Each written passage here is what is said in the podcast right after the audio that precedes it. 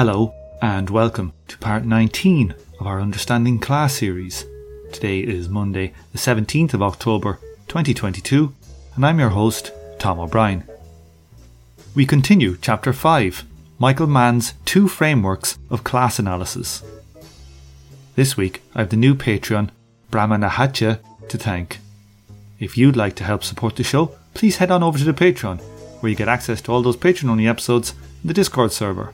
And if you'd like to find out more about the socialist planning book that Donald and myself are busy working on, head on over to theclasslessocietyinmotion.com where you can find links on how to support the project. The links to the slides for this episode are also in the show notes. Okay, to the discussion. Okay, so we are halfway through Chapter 5. So we would just gone and we had gone through how Mann was laying out power organizations. Power organizations determine the structure and transformation of society. And today we're going to hit into classes as economic power organizations. Okay, so Kyle, do you want to open up and take the first slide for us? Sure thing. Classes in this framework are a particular kind of collective actor formed into organizations that deploy economic power resources. Mann does not, however, provide a compact definition of class organizations so that one would know for sure that a particular economic power organization was an instance of a quote-unquote class organization as opposed to some other kind of economic power organization. The closest we get is statements that point to classes as economic power organizations whose economic power is derived from, quote, rights over economic resources. Sections are subdivisions of classes. They acquire their conceptual status as a section by virtue of being nested within a class organization. Segments are economic power organizations that combine heterogeneous sets of rights over economic resources. This is what it means to say that segments cross-cut classes. Okay, so what's he saying here about sections and segments, Kyle? I mean, Wright is basically calling him out, right? Because he's like, well, you don't define what a class organization is other than maybe a class. And then sections are subdivisions of classes, which are nested within a class organization. But if the only instance of a class organization is a class, then how could they be nested within it? It doesn't make sense. And then we have the segments that are basically like hybrid cross-class economic power organizations like, I don't know, you could say like political parties, right? I was going to say, yeah, party, right? Like, but it would have to be like, you know, say the Chinese Communist Party, right? Like has like a very strong economic dimension as well as being a political cross-class organization. And I got a question, Kyle, or for you, Tom. Like when I read sections, am I misinterpreting this to translate that into fractions?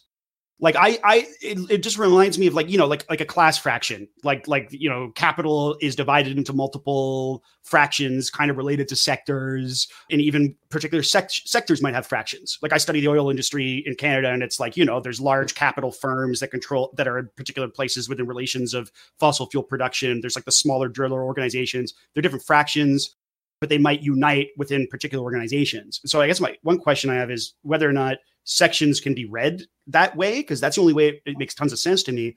And then the second thing, I'm curious that I have difficulty through the rest of the chapter. Like what does Mann really mean by a class organization? Is that just is he talking about actual organizations like a network of trade unions? Or I think he's trying to talk about, like, when he's talking about classes here as economic power organizations, as classes for themselves, as opposed to classes, in themselves, you know, that kind of Marxist distinction. So that's what I think. Kyle, correct me if I'm wrong. Like with sections here, I think your fraction would be a section, but a section doesn't necessarily need to be a fraction. Okay. So, yeah. Like as in the section could just be groups of workers across different actual industries. There could be some kind of organization that wouldn't actually be like a fraction of Capital linked to it, say. I think Mann wants it to mean something different than a fraction, like being something that has other potential applications. But the only examples he provides are classes, and sections of classes would be class fractions. So they're effectively identical, even though Mann would suggest they're not, because you could have, I don't know, some other kind of economic power organization that he doesn't specify, which has sections of it. But in practice, they are just class fractions, yes. But like, take, for example, something like, say, a typical right-wing, like, dominant party, like the Tory Party in England. It's not the case that the Tory Party is made up just of, like, bourgeois business owners. It's also got a working-class base of membership. Yeah, but it's also not an economic power organization, right? Okay, but we did not say political organizations earlier. No, that's why I was saying it had to be something like the Chinese Communist Party, where it's like literally a economic organization as well as a political one. Cool. Like you'd have to have like some kind of Bonapartist economic planning situation going on to have something like that. Okay. So here's a question, and it's related to something that I suspect I'll bring back in a little bit later as Wright develops his critique of Mann, especially the implications. It's especially like what he directly says in terms of his framework for class, and then the actual practicality of how he applies it. You know, Wright goes on to critique this, but like, would, for instance, an industry association or a chamber of commerce be an example?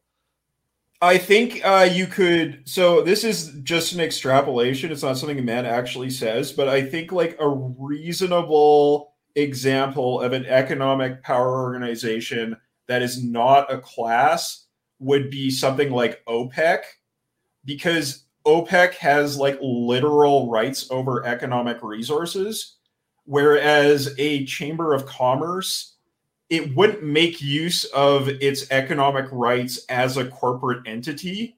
It would only, like, the individual corporations that make up the Chamber of Commerce would do that, right?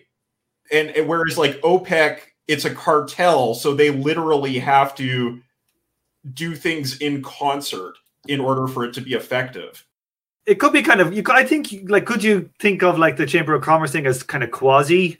Like, it's very close, but I would say exactly what Mann is talking about. Yeah, if we want to follow the definition.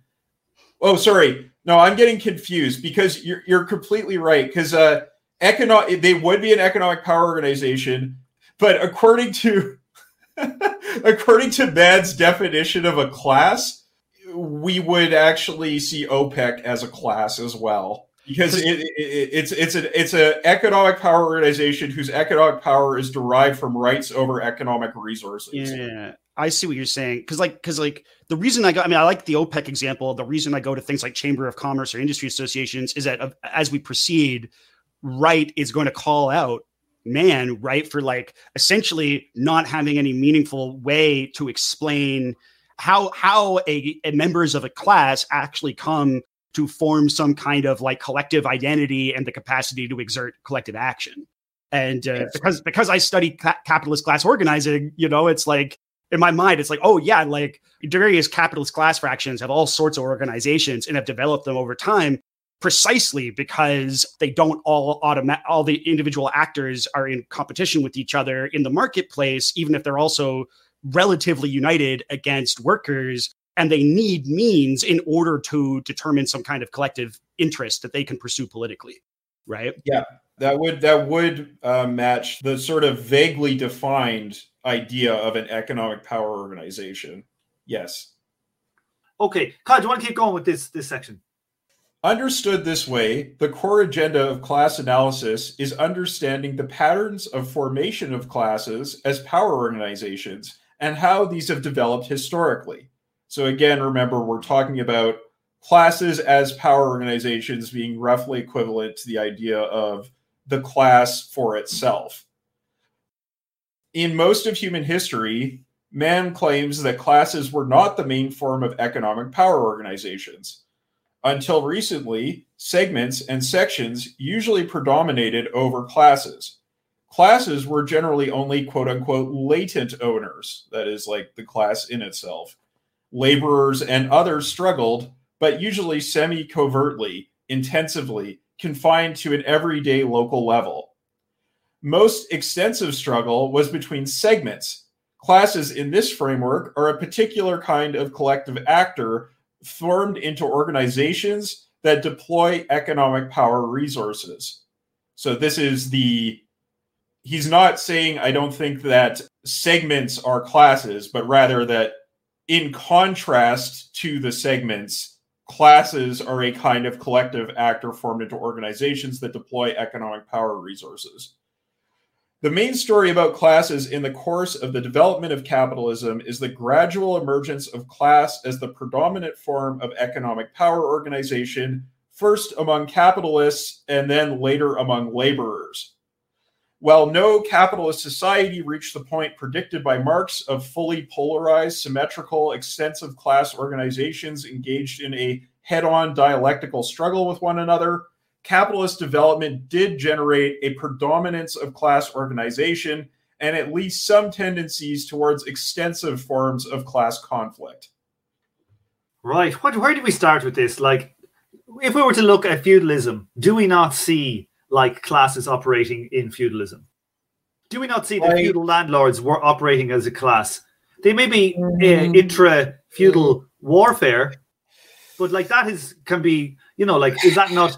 analogous to intrastate capitalist warfare or intra-firm capitalist warfare? I would say that in feudalism, the strongest expression you get of like a self-conscious class organization is when you see these little eruptions of capitalism that are trying to overthrow the feudal order, and the reaction against that tends to be like of a class nature, right? There is a sort of, you see these kinds of like collective feudal efforts to put down bourgeois revolts. And other than that, I think it is, I mean, I have a question, Kyle. What about even the existence of a king or, you know, of a royalty as a class kind of compromise between feuding feudal warlords? That, like, is the kingdom itself not shows that there is class activity? I mean, there's definitely class activity. The question is whether it is a class in it or a class for itself. That's the question, right? Like, as opposed to sort of unconsciously individual monarchs fighting against the church for their secular power, a collective of monarchs trying to suppress the power of the church as, like, you know, this is in favor of secular feudal power, right? So, because absolutely there is class struggle going on in feudalism. But class organization, I think it happens sometimes, but it's not the main form of social conflict, I wouldn't think. Yeah, maybe... under feudalism. Yeah, under feudalism. There's maybe, like, you could look at, like, guild interests, but I don't know. Guild interests, like, I think as Marx points out, are quite... internally divided between the masters and the journeymen, right? That's a corporate interest that the guilds would fight for as opposed to a class interest, because it's like a what do you call it here in this analysis, a segment of the masters and the journeymen. Like feudal society was really messy and complicated. That's why I'm hesitant to say that you see self-conscious class organization. I mean, except for, like, peasant revolts, right? Well, this is kind of what... pretty straightforward, a class organization. And did feudal like lords and aristocrats, like the aristocratic class, like would they ever team like start coordinating when they were worried about revolts, or did they continue being in competition with each other? Because like one of the interesting things I would argue about capitalist class power, and that I actually think comes out of this chapter and some or this interesting things to tease out in his kind of, I guess, critical engagement with Mann, right? Is that like capitalists under capitalism are like the reason why they tend to form kind of like political power organizations or whatever you want to call them is because the structure of the market means that even though they are like, even though their power is based on exploitation of workers, they are also often in competition with each other in the market. And they actually like require organizational forms that can allow them to pursue their collective interests and even come to understand what their collective interests are vis-a-vis other classes.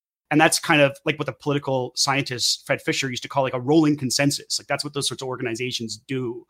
But it seems from the way you're describing it is that like under feudalism, maybe the aristocratic class doesn't have that level of self-conscious organization. And that's an organization that under capitalism, I would argue, doesn't emerge.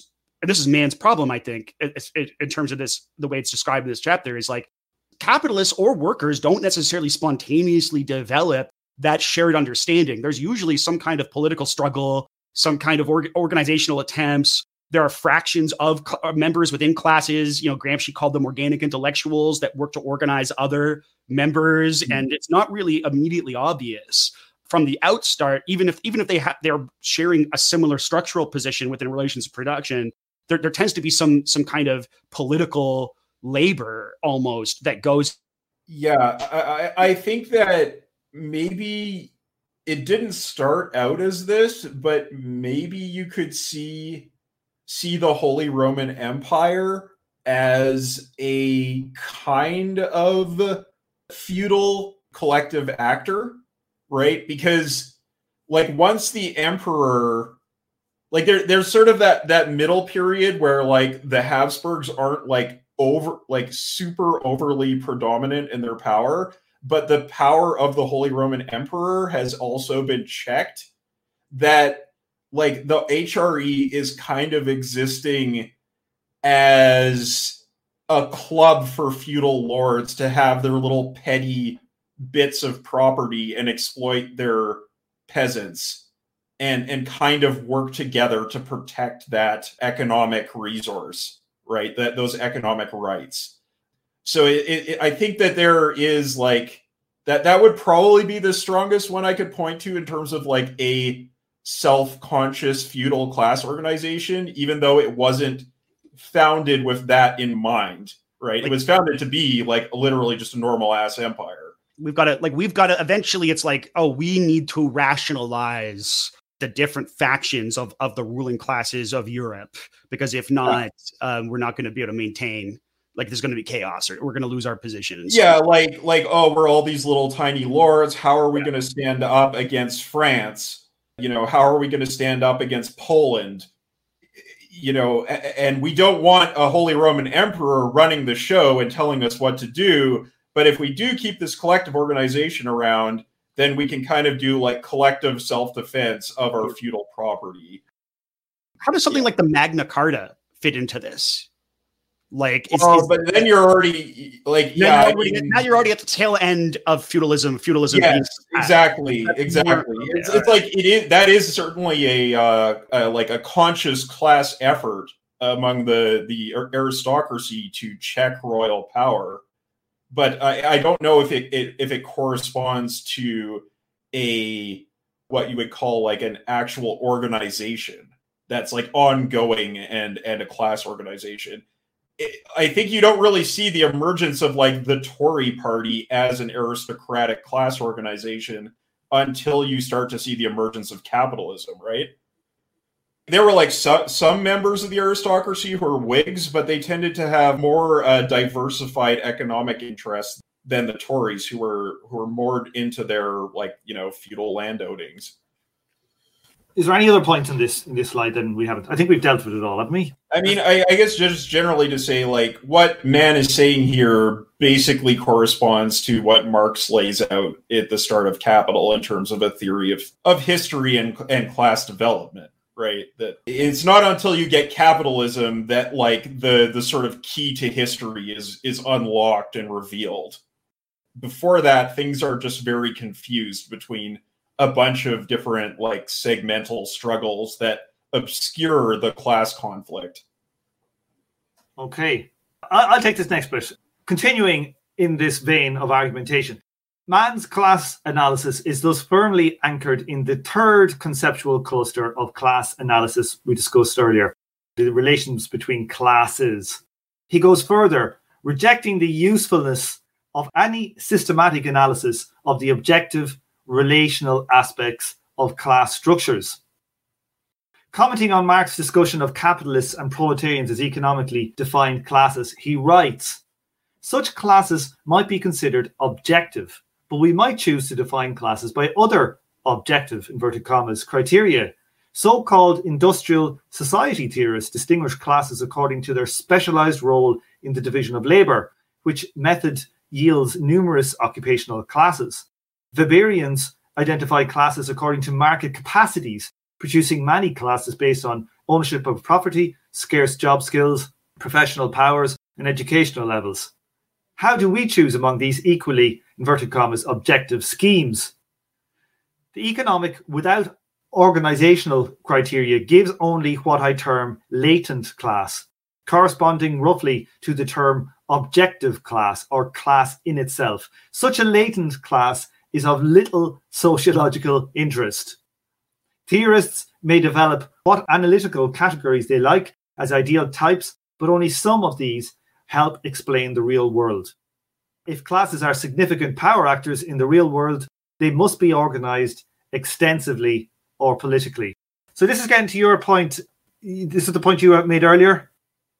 Yeah, no, I think so. It's like, it's like Mann is really, because, like, it's very interesting because, like, the very first, I've been annotating my PDF of the book, and, like, the very first page I just wrote, like, I just put a little comment, like, in itself for itself, question mark, like, what's going on there, right? Like, and it seems that, like what he's doing here, or the way that Wright frames what he's doing here, it's like he's calling out, maybe I'm stretching the metaphor a little too far, but it's what I always call, sometimes, like, I used to call my students when people still used to watch the cartoon South Park, underpants gnome logic, right? Like, there's an episode of South Park where, like, there's, like, these underpants gnomes who, like, steal the kids' underpants where they're asleep. And it's supposed to be just, like, a riff on the idea that, like, you lose socks and underwear in, like, the laundry machine. You never really know where they go, right? And, like, they like track the underpants gnomes, like, underneath to, like, their underground lair.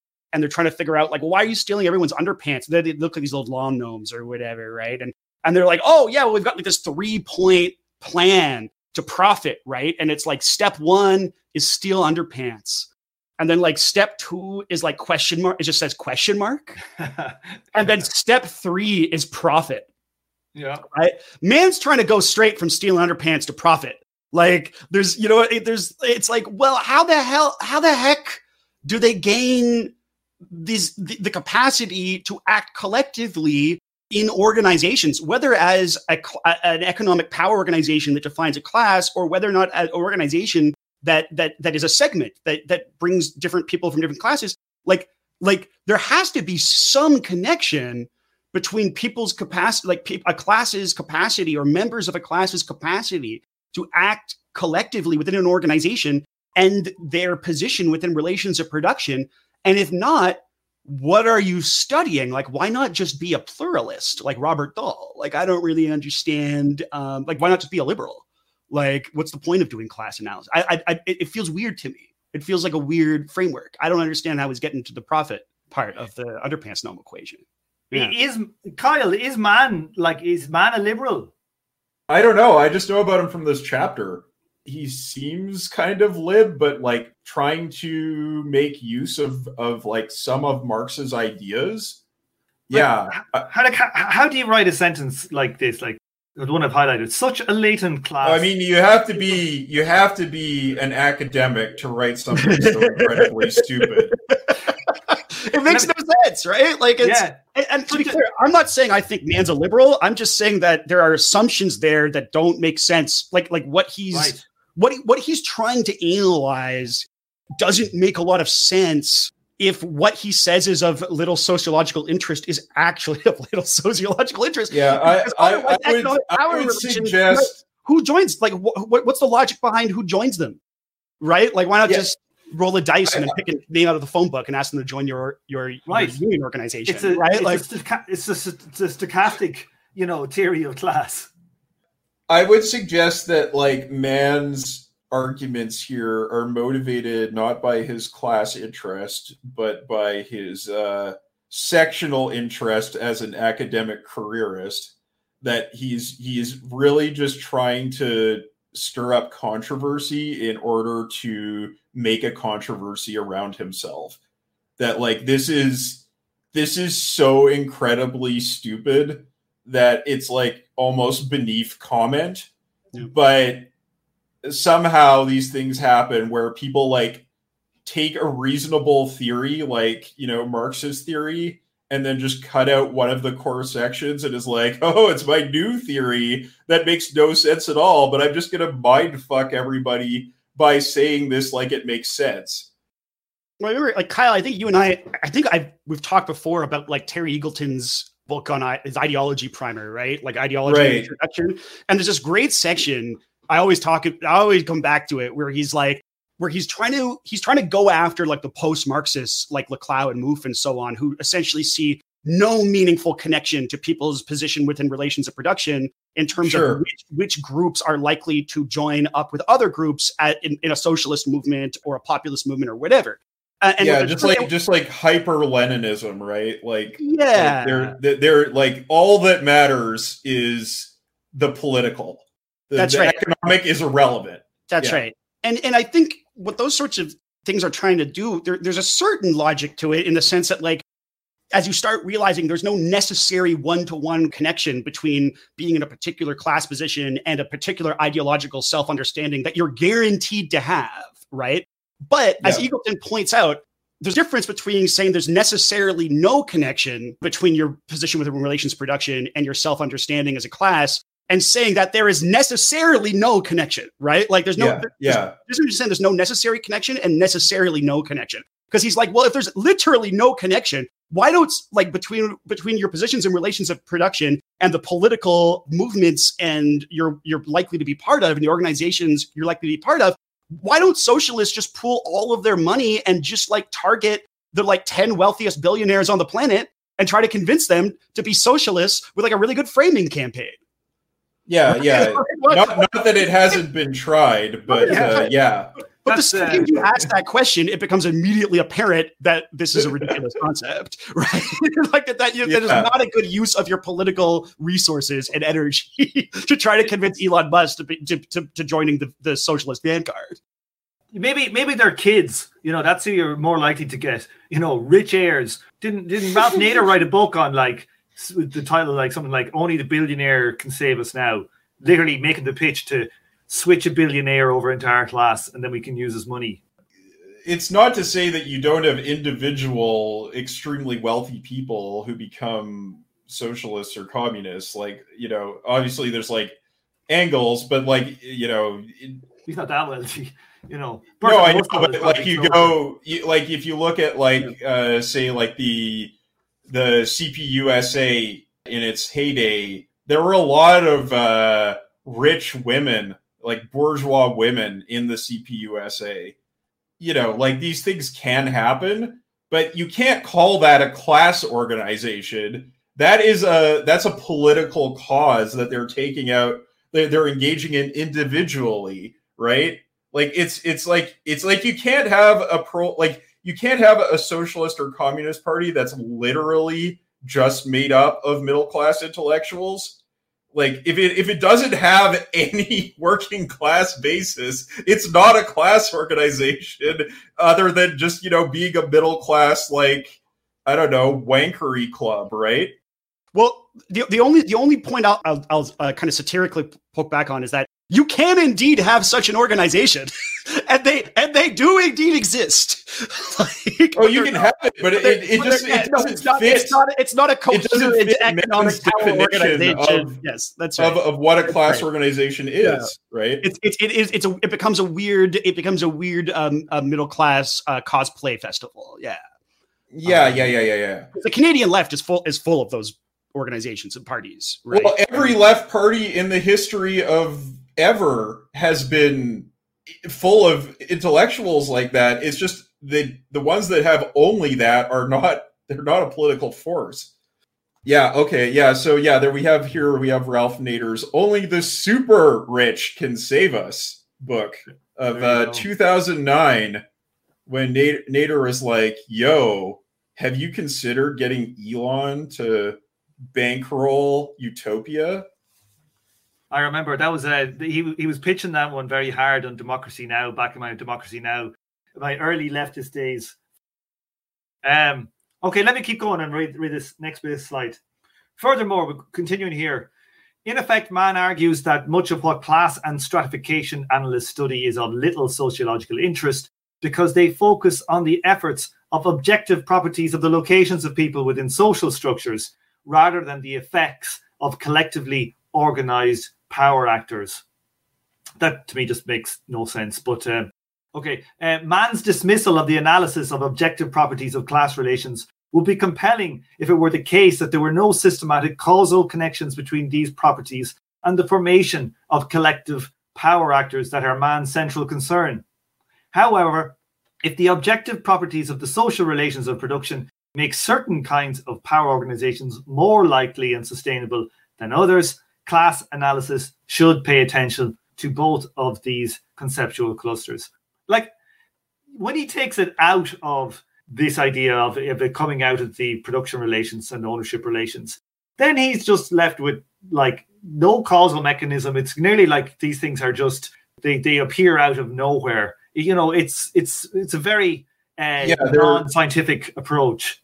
They're clustered around economic rights, but the origin of those economic rights is a complete mystery. Right. Yeah, it just emerged out of the ether, like, you know, like the endowments people have in neoclassical economic theory.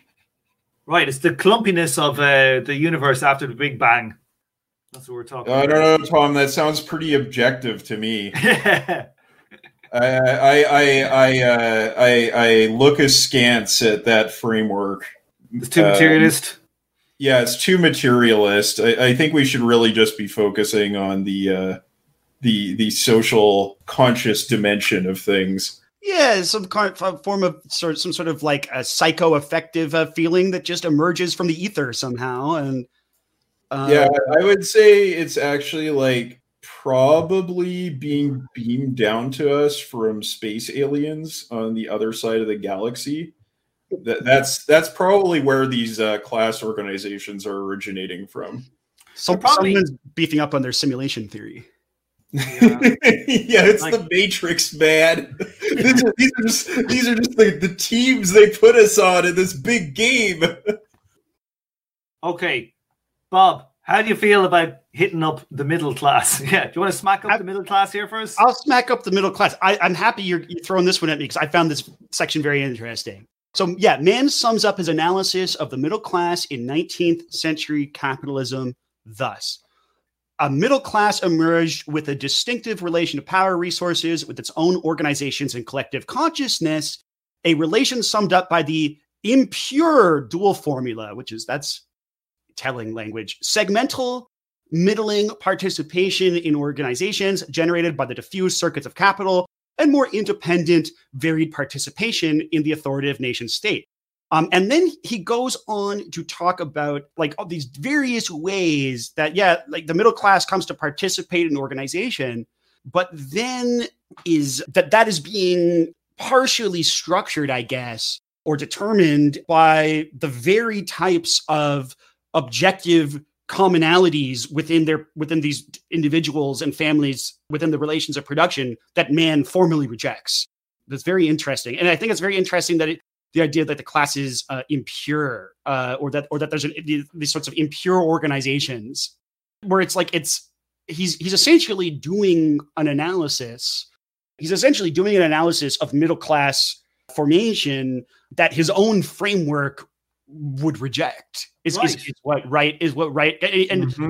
I love when I actually have to say, like, it's almost like his theory is less interesting than I don't know, you describe his analysis, because how Wright lays out how the middle class come to form common connections or common understanding themselves as a class, for instance, uniting members of the petit bourgeois, the professionals, and the careerists, I actually think is pretty on point, very interesting, right? Like the fact that they have enough excess income to invest in speculative investments, I've seen that. Like I've seen that is how members of the petit bourgeois and the professionals come to become united with many members of the corporate class. Like I've seen that play out. And things like common family connections. And when he talks about connections in very similar types of family experiences, it sounds a lot like Bourdieu's Habitus. Bourdieu being, I think, an interesting case of a kind of anti-Marxist intellectual who actually produces a lot of interesting theoretical concepts that are valuable to Marxism, in my opinion, almost like he's not capable of understanding the implications of his own arguments, which is sort of what Mann is doing here. So I found that very interesting. What did you guys think about this section on the middle class, and what did you think about the description of the different ways the petit bourgeois, the careerists, these waged or salaried employees moving up the corporate ladder, and these professionals come to understand themselves or come to form commonalities as part of a class essentially for itself? Because I thought it was interesting.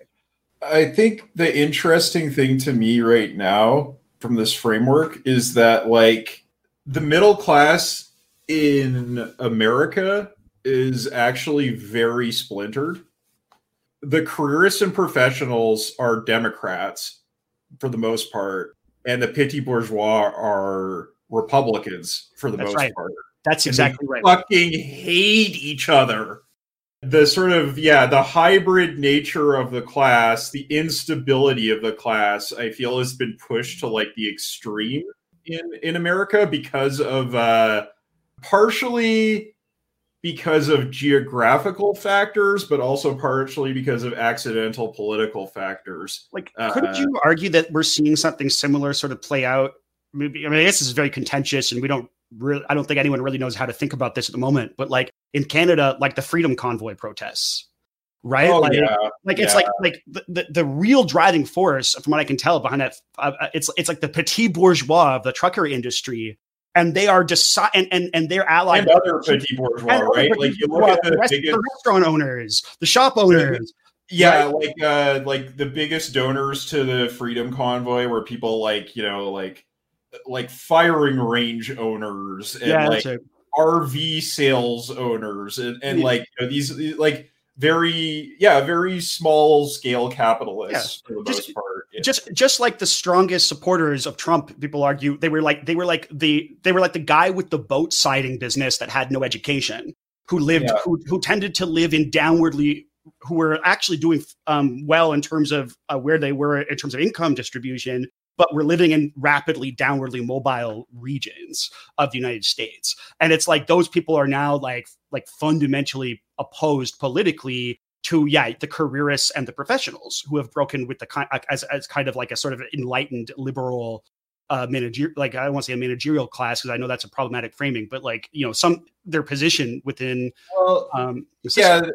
There's also a discussion we talked about when we read the 18th Brumaire, right, Tom? About in the 18th Brumaire, where Marx lays out like why these different fractions of the middle class tend to be at odds with each other, and we should maybe like revisit that at some point because it is pretty interesting, and basically it has to do with the relationship to the state and capital, where the careerists and professionals tend to benefit from the state in ways that the PB do not.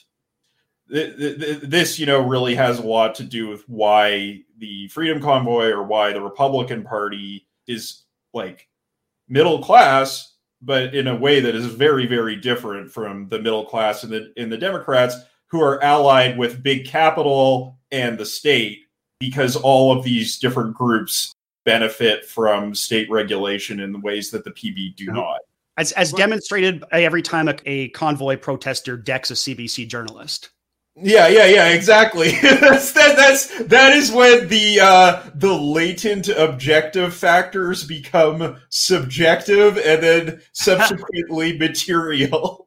Yeah, I would go so far as to say that this is the tendency across capital, that like with kind of the defeat of like a, you know, both the communists and the social democrats, and, you know, rate of profit coming in and reallocating, you know, production away, that all that capital ends up with is a fight between the petty bourgeois and the large corporations as our politics. That's what we get until the workers rise, if they can rise again. Like, that is our politics, you know, between like a woke capitalism, woke capital versus basically the Trump horde, right? And you see the same thing, like, you know, I've been looking at a lot of different types of media over the last few months, and you see it. It's the same thing in all of these different countries.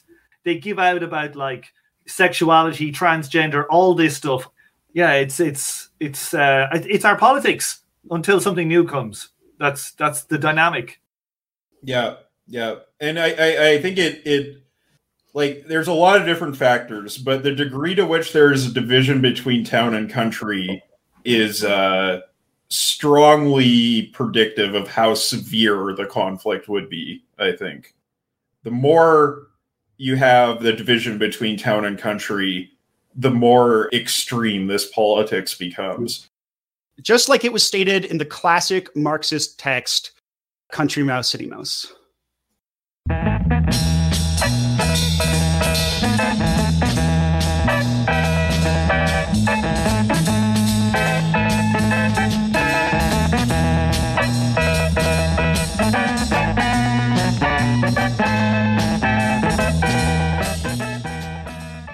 If you'd like to help fund the book that Donald and myself are writing about communist economic planning, please head over to the website theclasslessocietyinmotion.com, where you can donate to our fund to help us get this book out in a finite time. Everybody who donates will get a signed copy of the book when it's released. So head on over there today and help us with this really important project.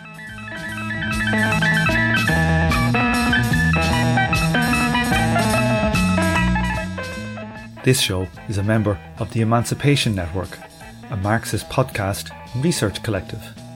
Make sure to check out our network sister podcasts, General Intellect Unit, Jumpsuit Utopia, Mortal Science, and Swampside Chats.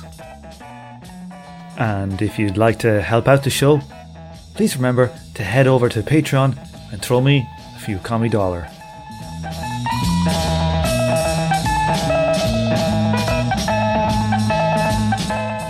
On this episode, you heard the theme tune The Order of the Pharaonic Jesters and Night of the Purple Moon by Sun Ra and his orchestra.